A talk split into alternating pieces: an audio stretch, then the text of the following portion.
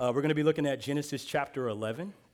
Uh, before we get started, uh, ushers are coming around. If anybody needs a bulletin uh, or notes or a pen, they're coming out around with those. Just shoot your hand up and they'll come over to you. While they pass those out, Pastor said this was going to be a barn burner. I had to look that up. I didn't know what that was. Um, but I promise you, this will not be that. Hopefully, it's an encouragement. Uh, Levi said, I got my hanky ready to kind of get going. So hopefully, this won't be that kind of sermon. But hopefully, this is an encouragement and a challenge to all of us.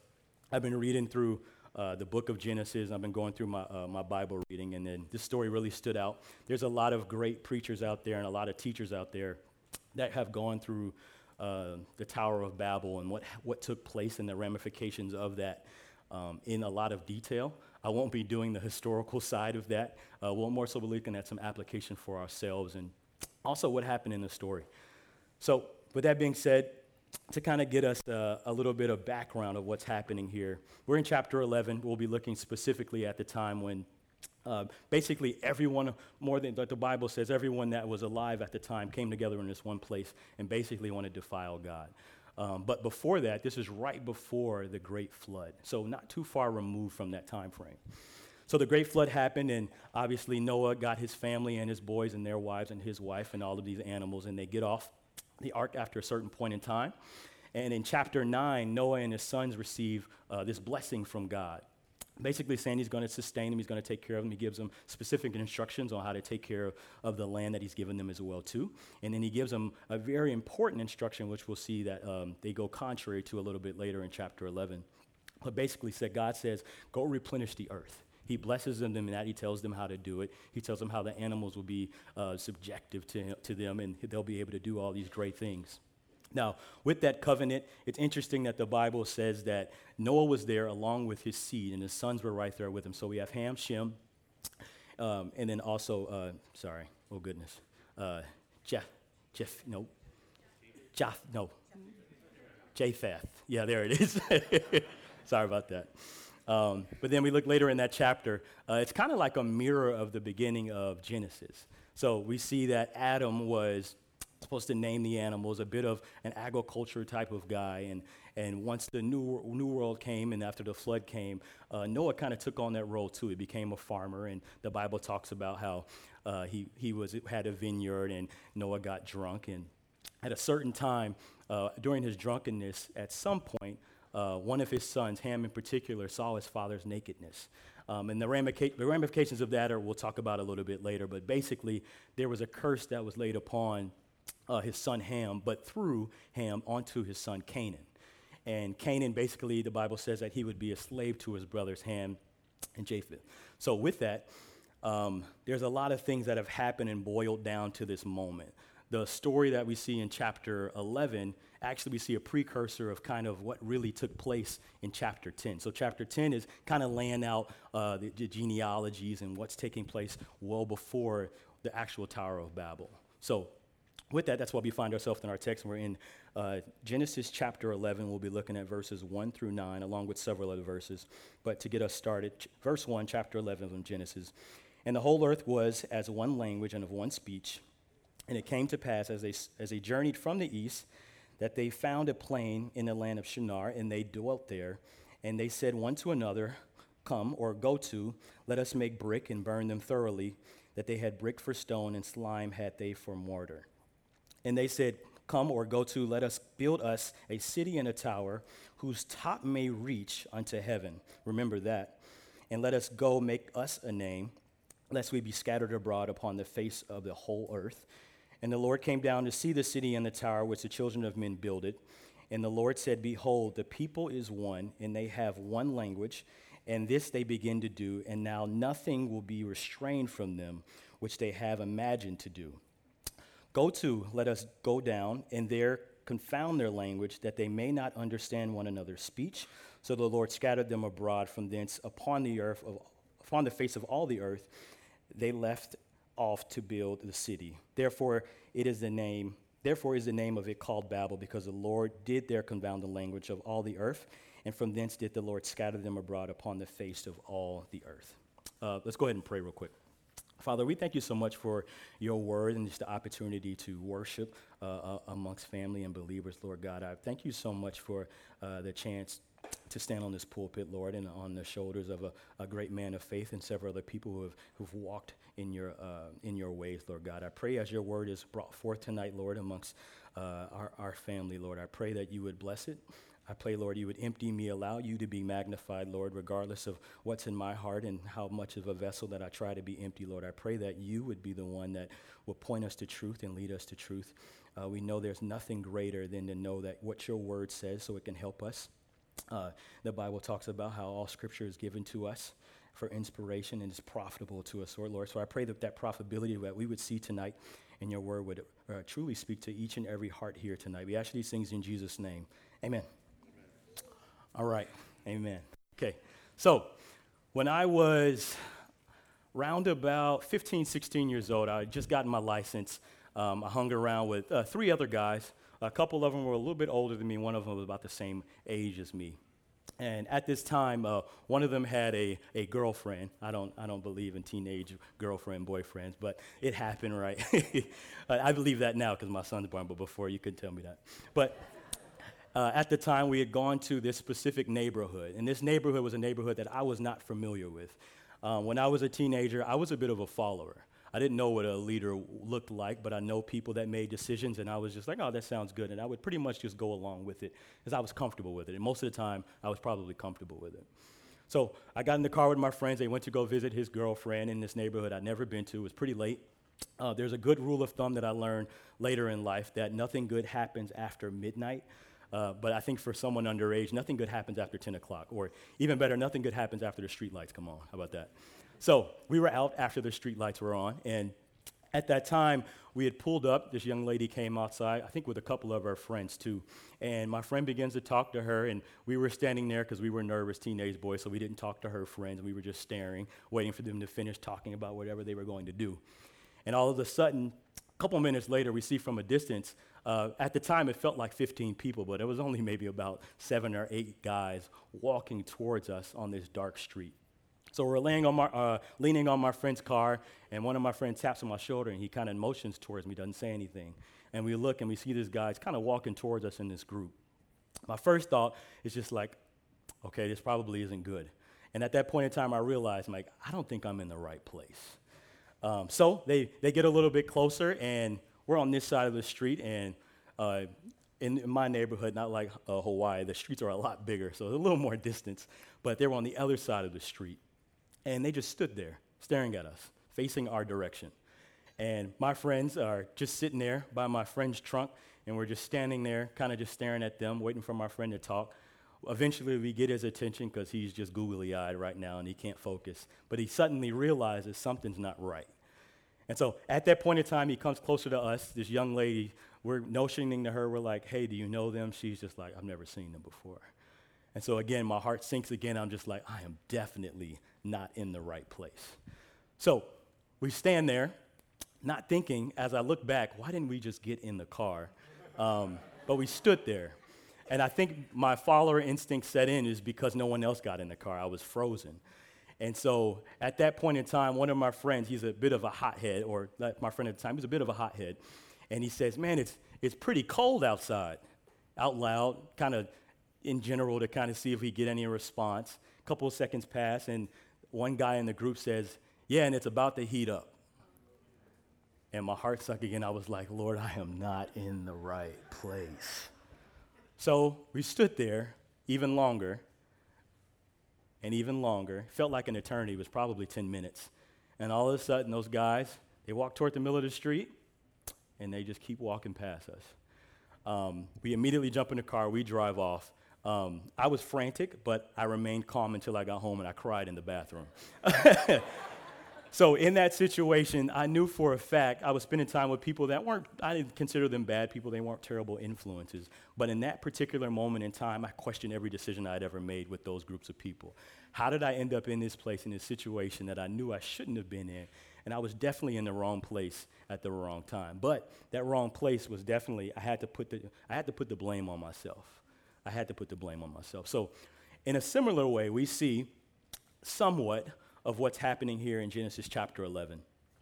the children of Israel, or, or this isn't them yet, but these groups of people that eventually be the children of Israel, find themselves in a place contrary to where God told them to be.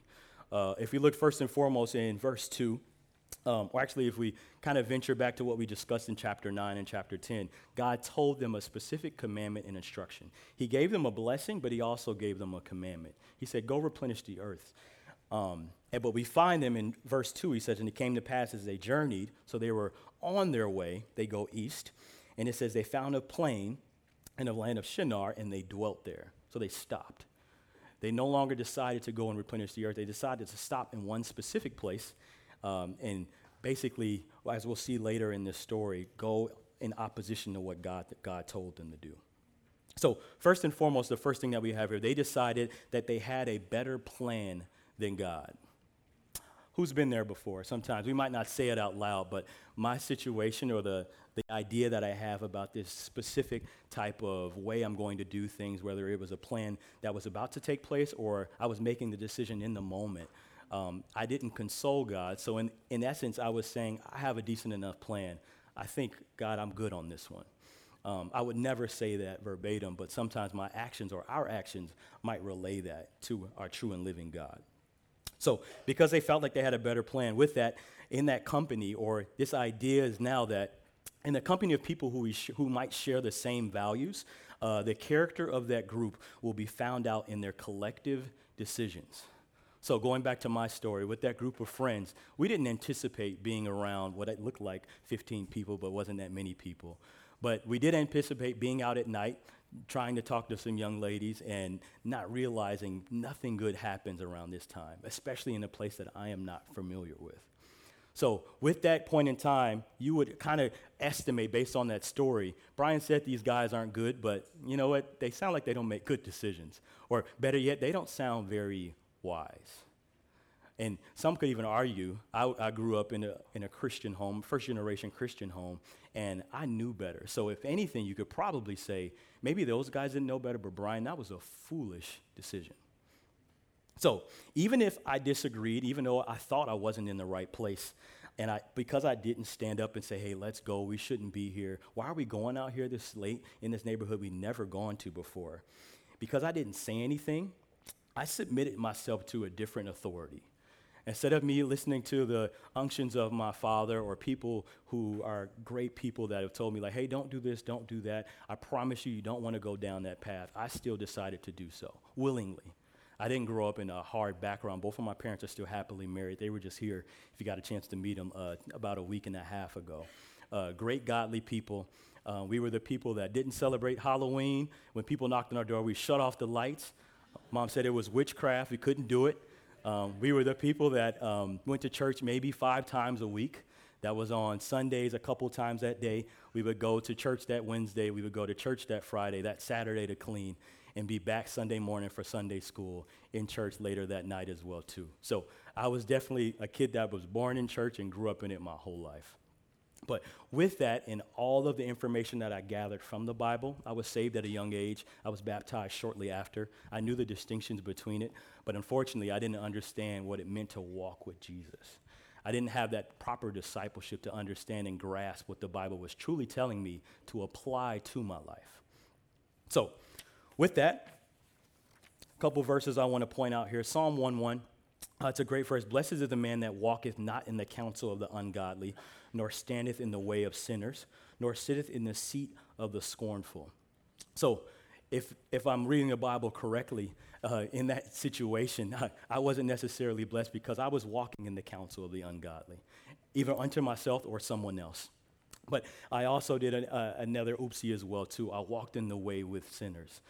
Some of my friends profess, uh, professed that they were saved or professed Christianity, uh, but I knew for a fact, looking back, um, there was no fruit that came from it. No fruit. Primarily because they continually, and I let them, and I willingly followed them to destructive paths that were deliberately against God.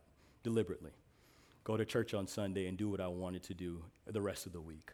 I understood very well what duplicity was, and I was very good at it. Very good at it. Hebrews 13, 5 and 6 says, Let your conversation be without covetousness, and be content with all things as ye have.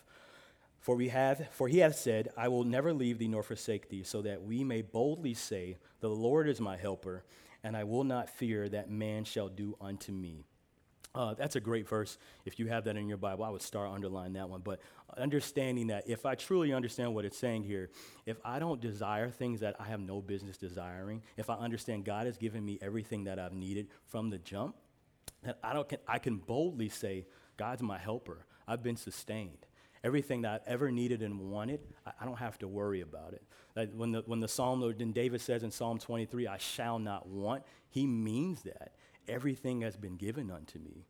Uh, the, the analogy of sheep and how they compare that to the children of Israel, even for us today, as Jesus being our good shepherd. Um, I don't know if you know, you probably do, but sheep are very stupid. Sorry, children, if you can't say that word, but they're not very smart. Sheep are not smart at all, to the point where if you let them off a cliff, they would go. They would just blindly go and die, 100%. And so the Bible constantly uses that kind of that wordplay with us. God sees us and we're, we're, He's a good shepherd, and we are just sheep that constantly go squirrel and just follow away for our own. The Bible says that we are, we're, t- we're drawn away by our own lusts and enticed. It's just like we see this shiny thing and we can't, we get so fixated that we no longer remember the goodness, or like this verse says in, in Hebrews, how the Lord, remember, He was my helper. He sustained me. He was the one that I was not, I wasn't supposed to care what, what people did to me because He was the one that I followed. So continuing on in our, in our, uh, in our uh, study here, the second point we hear of the motive behind their rebellious heart. So we see very quickly so it would seem like them settling in this plain doesn't seem like such a bad idea. They're just, they're just making a stop. They just want to dwell here for a little bit. The children of Israel did this all the time. Um, uh, I, recently, I, have I've tried to kind of um, get into archaeology. And the more I understand it and look at it, the more I see, man, Lord, you've really left so much evidence for our faith. Now, the just shall live by faith. I think we said that in the uh, Bible study previously. But the evidence is overwhelming in regards to the true and living God. There's one specifically, if you're interested, I can talk to you after this. There's a channel on YouTube. It's called Expedition Bible. I believe if I wasn't in the field that I was in today, man, I would be this guy's assistant. I don't know what I'd do. I'd probably just get him water. But man, just to hear him kind of just put things together and go to these uh, significant ancient places and kind of put things together from the Bible. He'll have his Bible open. He'll have this literature from an archaeological dig that they've done either a couple hundred years ago or recently, the things that they found. And he'll just say, look, the Bible was correct. To the point where there would be secular archaeologists that would bring up the same evidence, and they wouldn't say the Bible's correct, but their, their terminology would basically say the Bible's correct. So, one specifically was in ancient Egypt. Ancient Egypt, um, as you know, they had a lot of records. They kept track of so many different types of things. And so, with that record, they kept track of people, excuse me, that came to their nation.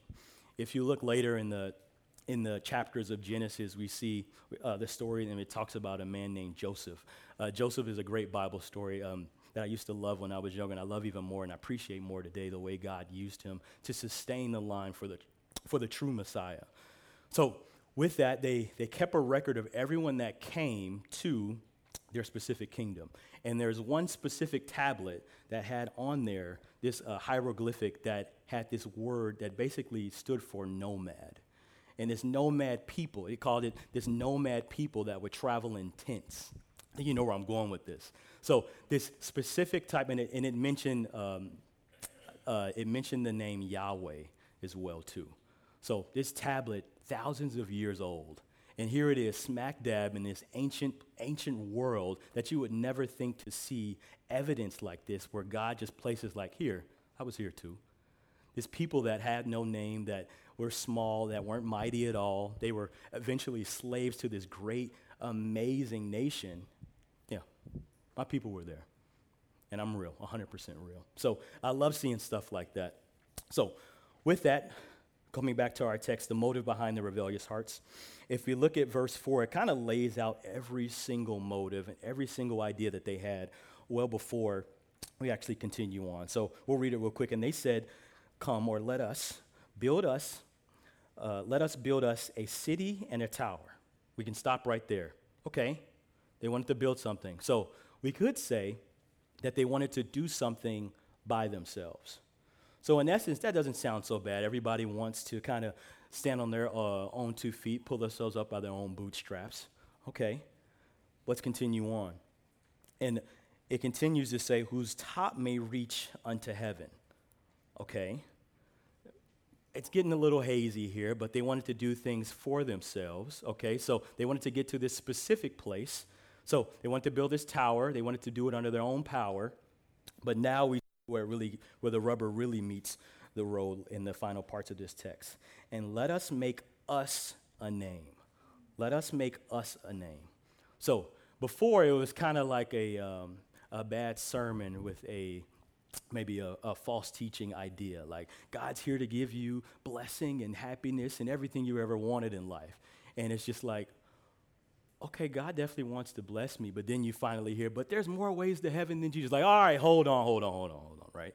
So, kind of like we see here in this text, all of a sudden we see these things that don't seem so bad, and all of a sudden we see the motive crystal clear. It's like you couldn't have, getting, you couldn't have gotten away from it. Let us make us a name. Interestingly enough, uh, one of Noah's sons, the one where the line of Jesus would eventually come to, Shem, uh, his, his, the name Shem actually means literally name, means name. We'll see later in the, uh, later, um, in the chapters, but Shem uh, gets the blessing from God, actually from Noah, and he says that I'm going to make your name great. Isn't that interesting? It's kind of ironic that we have these people here that want to have their name bigger and better to where God is and meet him where he's at and basically be their own gods and run their own show. And God says, hmm, no, no, I'm going to use this guy. It's kind of like meeting somebody with the name Guy, but his name's Shem. And Okay, no? All right, never mind. so, uh, I read something interesting in, uh, in, a commentary, and I'll share it with you. So, in Genesis, in the totality of Genesis, specifically during this time, it said that cities rise in the era of sinful mankind, when humans attempted to gain security and regain what was lost in Eden without looking to God. I thought that was compelling because here we have a people who understood at one point everyone knew who God was. And you could say or argue that these people, they knew who God was. Um, if we understand correctly, a couple hundred, hundred years later, the devastation of that flood, you could probably still see remnants of it nearby. 100%. So, with the devastation of a flood still nearby, and they find this flat land where they can kind of build with technology that's not necessarily the most solid either, like it says earlier in chapter in verse three, they decide to do something for themselves uh, with the motivation without God completely. So that rebellious heart, even though God kind of pressed the reset button, never went away. And and God, in all of His sovereignty, He knew that.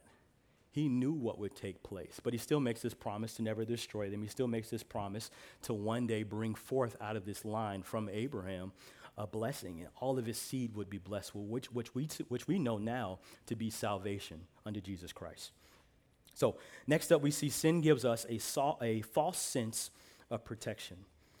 A false sense of protection.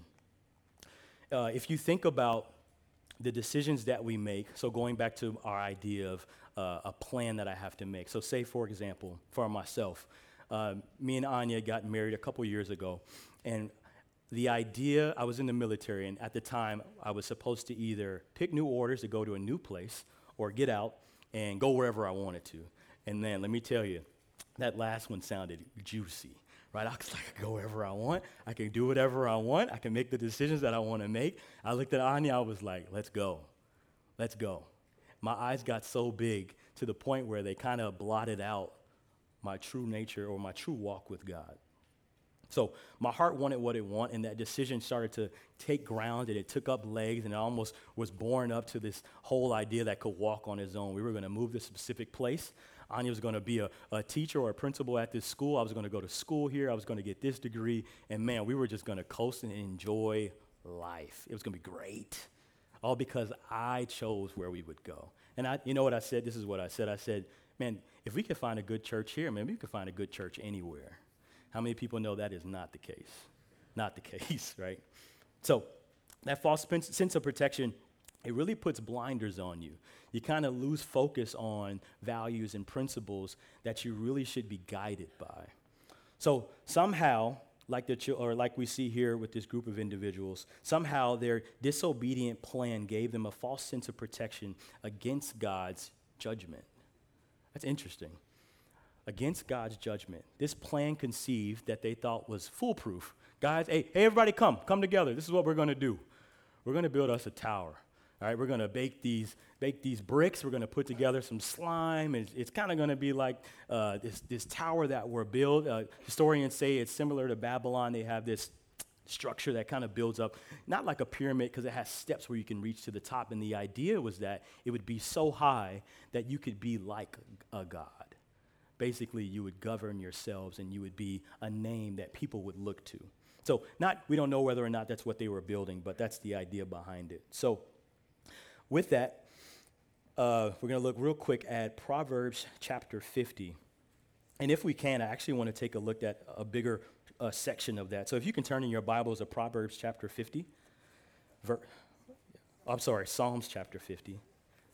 Someone over there like, Brian, Psalms, Psalms. Thank you for that. That's what I'm talking. That's why these family. I'm not nervous at all. Everyone, everyone's got your back. No. Thank you. Do I sound bad? Yeah, I'm losing my voice. Thanks, guys. I am losing my voice, but don't mind me. Okay, we'll be in Psalms chapter 50. We're going to actually start in verse 16. And we're going to key in on one specific verse, and I'll tell you in a second. Psalm chapter 50. I want to tell you that Pastor reviewed my notes, so if your notes say uh, Proverbs 50, he's just as wrong as I am. Okay. Psalm chapter 50. That's the last joke I say. He's not here, so I won't do him too bad. But unto the wicked God saith, What hast thou to do to declare my statutes, or that thou shouldest take my co- covenant in thy mouth? Seeing that thou hatest instruction, and casteth my words behind thee, when thou sawest a thief, then thou uh, consentest this, uh, with them, and hast thou partakers of adulterers. Thou givest thy mouth to evil, and thy tongue frameth deceit. Thou sittest and speakest against thy brother, thy slandereth thy own mother's son. Key in on this verse right here in the rest of the rest of the uh, chapter. These things hast thou done, and I kept silence. So God says, I've, I've watched you do them, but I didn't say anything. I didn't do anything. Thou thoughtest that I was altogether such as one as thyself. You thought, because I didn't say anything like the people around you when you did the wrong things, that I was just like you. But here we find a, a stark realization. But God says, But I will reprove thee and set them in order before thine eyes. There is no sin that God cannot see, and there is no sin that God turns a blind eye to. Even though we're saved, we understand that that loving correction's in place, but understand that we still have to pay in some way, shape, or form. Now, that payment isn't necessarily through wrath. Now it's through a loving correction called chastisement. And sometimes that chastisement can have ramifications that hurt just as much as well, too. So the rest of that chapter says, Now consider this. So he kind of flips the script, which God does amazingly, right? The balance of truth and grace that God gives us, and always that way or that opportunity to make things right, God always does it. And he says it here in verse 22. Now consider this. Ye that forget God, lest I tear you in pieces and there be none to deliver. So he's not finished, right? He, get, he cracks the whip one more time, but then he says this Whoso offereth praise uh, glorifieth me. And to him that ordereth his conversation aright will I show the salvation of God. Man, I don't know about you, but man, that makes me want to get my life together. That makes me want to uh, make the things that I know that aren't right in my heart, that makes me want to make those things right with God. We won't experience the, the, chat, the, the discipline the way God would with someone who isn't saved. But in the same token, if God's telling me if I make my conversation or if I make my actions right towards Him, He'll show the salvation that He's deemed. He'll be a good and gracious God the way He's called, the way He said He is, and the way He wants to be to me. But I just got to get my act right. So, with that, um, I think we've already talked about that false sense of protection. So God's allowed us, so God allowed sin in this specific uh, story, going back to our story, God allowed sin to prosper for a period of time so that he may cast them down lower than where they began. I don't know about you, but that speaks volumes uh, to me. And that makes me look at my own testimony and say, man, Lord, you were constantly giving me grace, but there were some point in times you just looked at me and you were just like, what are you doing? What, what are you thinking? Don't, don't you know how good I am? Haven't you seen my grace in your life enough? We, we got to make this right. I have to bring your heart back to me. I've been meeting with Tim Miller for a couple weeks now, uh, minus three weeks ago when our baby was born. Uh, but we've been trying to memorize verses, and one specific verse I love to recite is Behold, the Lord's hand is not shortened that it cannot save, neither is his ear heavy uh, that it cannot hear. But your iniquities have separated between you and your God, and it is your sin has caused your face to be hid from him. Our sin is the thing that separates us from God.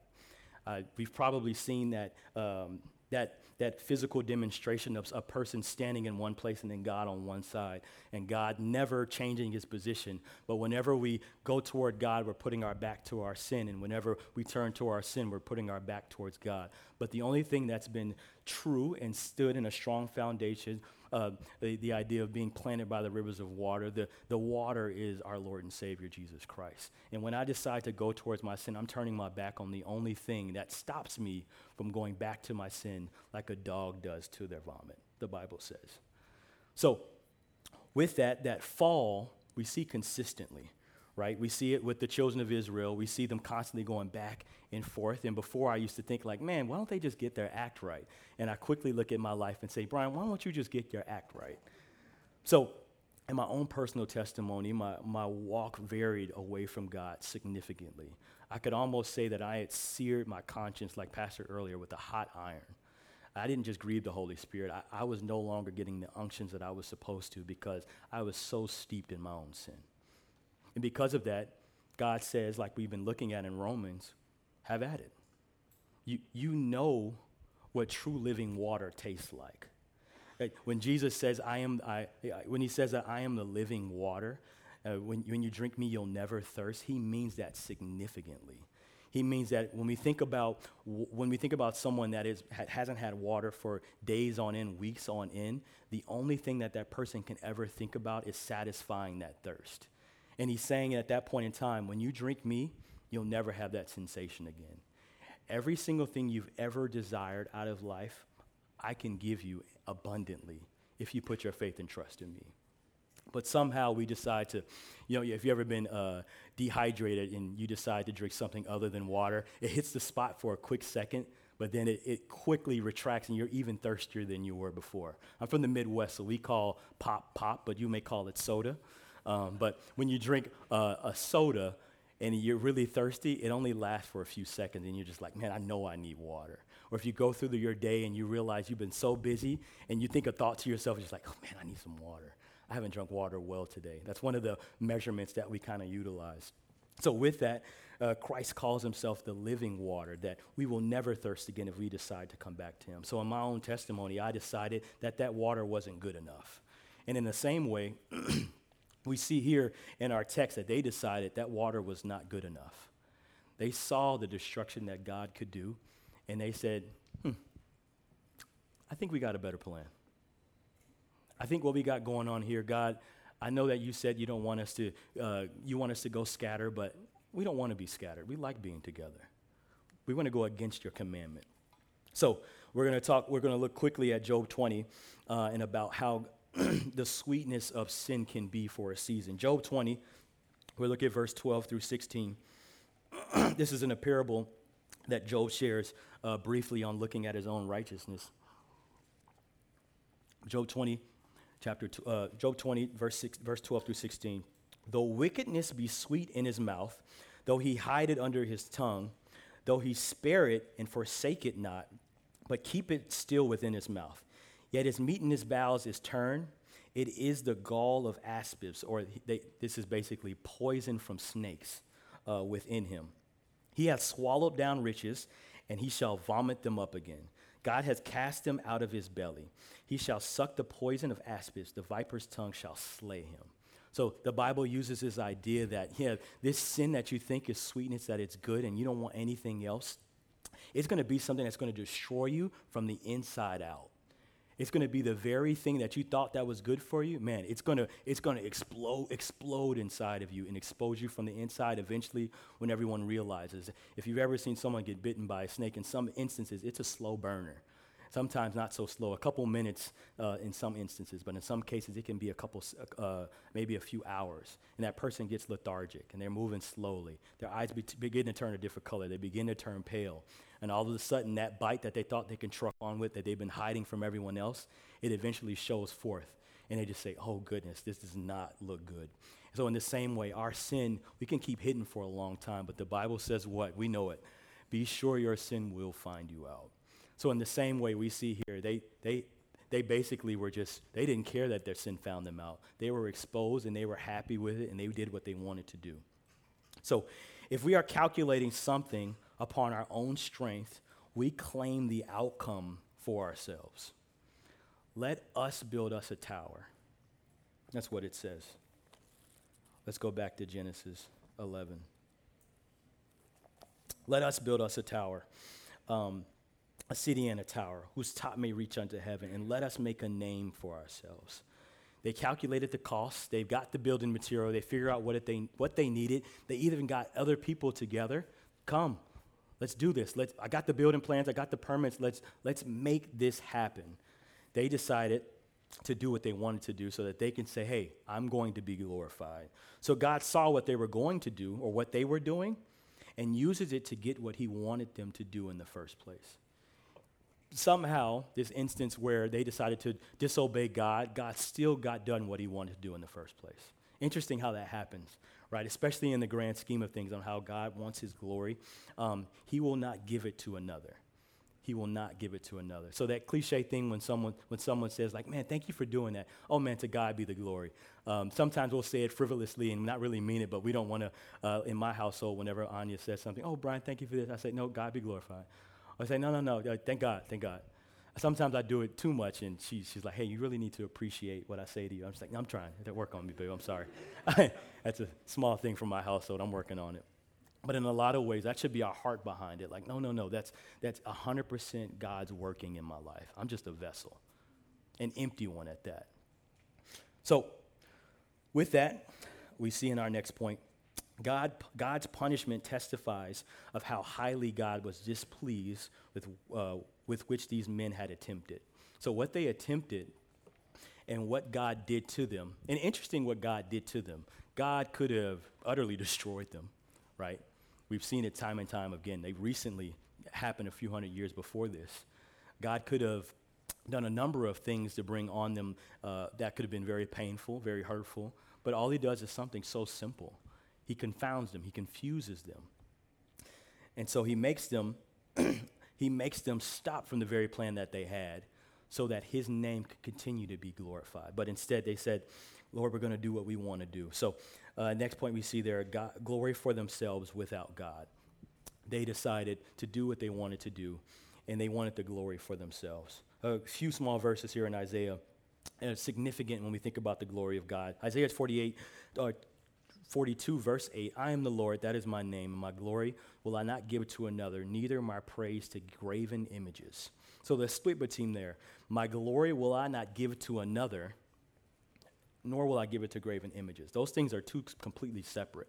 So my ego, my pride, the things that I desire to put forth for myself, we can maybe say those are graven images, or we could say to another, I'm that another.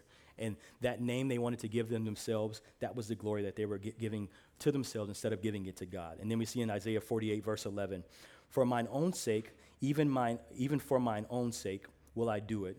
For how should my name be polluted? And I will not give my glory unto another. So our rebellious hearts, uh, they constantly point and seek out comfort. They constantly seek out protection under our own power. And usually, this is against the moral judgments and the commandments of God, usually. If I'm seeking out uh, a, a cush way to just kind of get ahead and I don't want to stretch myself or see the goodness and the faith that God requires of me, then probably in some area or some faction of the way, I've decided to disobey God, probably, right? So back to our example when I got out the Navy, I didn't consult counsel. I didn't seek out men or strong men or strong women of God that would say like, hey, what do you think about this plan? I made the plan and I led my wife in that plan, and we just decided to go this specific way. and with that, I took away the glory from God that he couldn't have gotten, that he could have gotten in that situation. But thankfully, I had men uh, in our men in my life that spoke to me and they say, "Hey, let's slow down. Let's figure this out." And we'll get to that a little bit later. So, with all that, we'll find ourselves at uh, some application. So, a bit of an, uh, uh, kind of a bit of an assessment that we want to look at. Actually, hold on.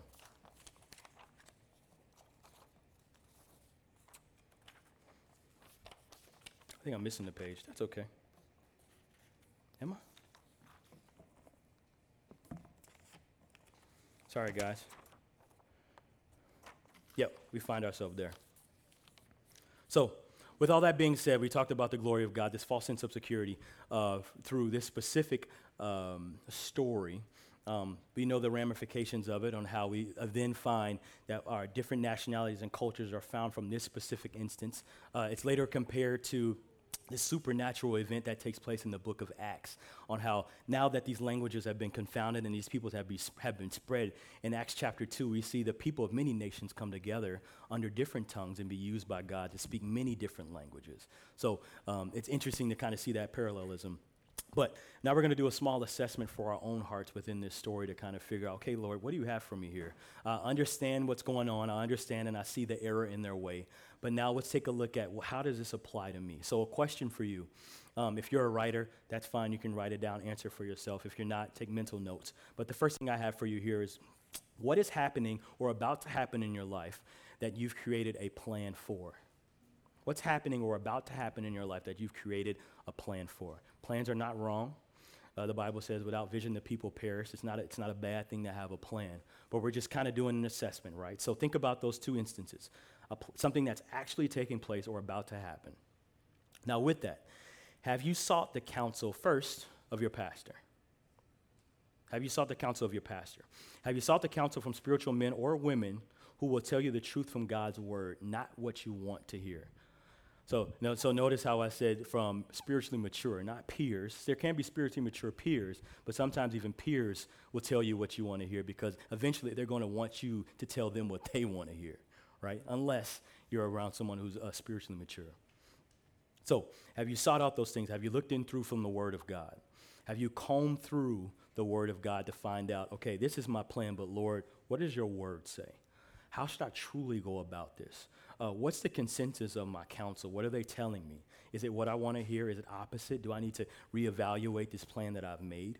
Uh, do I really need to acquiesce to their, to their suggestions? Pastor uses a, a, a story when he first started Huikala. He sat down, I think, with about four or five people.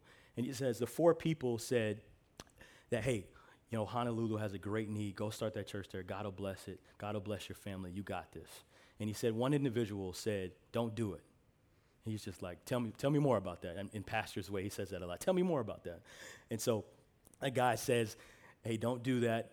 There's been 20 or so uh, churches that have been started in the past 10 years, and they've all failed in three years. Don't do it. And he's just like, okay. All right, guy, you know how pastor does? Right? That's the one he does. That's pretty good, right? Um, so he's bummed out, but he talked to those other counselors, and they're just like, I don't know what he's thinking, but I think God's all over this. Do it. Step out by faith. And we see now um, how God truly blessed him and his family to get to this point where we are all encouraged and we get the benefits of a man that stepped out by, by faith. So, not all the time will all of our counsel be sound, but that's why we seek out counsel for more than one person. And specifically, one person that we know will be uh, probably uh, unbiased to what we may think right? We need someone that'll be clear headed and strong enough in their walk that'll say what we need to hear, not necessarily what we want to hear. So, with that, uh, check every single motive and pray for God's guidance and protection instead of formulating your own, and your own being your own guidance and your own protection. Uh, the, the more I live on this planet, which haven't been too long, but the more I live on this planet, the quicker, the more I realize that the grace of God is what sustains me. Um, I don't know about you all or the people who uh, do have children. I didn't realize how much God's grace I needed because I, I literally went through small panic attacks of not realizing, like, man, Lord, I'm sleepy, but he's laying there. I wake up and I think I dropped him. And I'm just like, what am I doing? He's not even in my arms. But these small anxieties would happen. I'm just like, Lord, your grace is what keeps this kid alive. If the Bible says the children are the Lord's heritage, then you got it. I'm just going to keep doing my best in this regard. So, in the same way, I cannot rely on my own plan and protections. I have to depend on God's grace and God's grace alone. That is the arbiter of what continues and sustains us. So, lastly, decide before you move any further in your planning or decision making that God will be the only one glorified in that process. Not my name, not the people around me, for my military folk, not the command, not the, not the people that are sending me off that can help me get a better evaluation for my people that stay that are from the island, not, not the job that I have, not, the, not my friends or family that want to see me make this specific decision because they know it might benefit them as well too. But I want to make the decision that specifically and only glorifies God. Countless times we see stories of people, a nation of people so small, but God do these miraculous things as if there were hundreds and millions and thousands of them. God wants his glory, and God wants his glory for him and him alone. So, with that being said, think about it for yourself. Do you have a false sense of security in the plan you've made? Is there a, a false sense of, uh, man, I got this figured out, everything is under control without the counsel of God, without the counsel of men or women in your life that will tell you what the Bible says? I challenge you to reevaluate those things uh, I challenge you to look at the Word of God and talk to your pastor, talk to people who will truly edify you like our church has.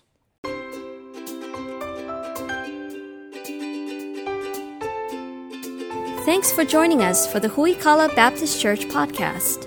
We'd love to have you as our guest this Sunday morning at 10 a.m.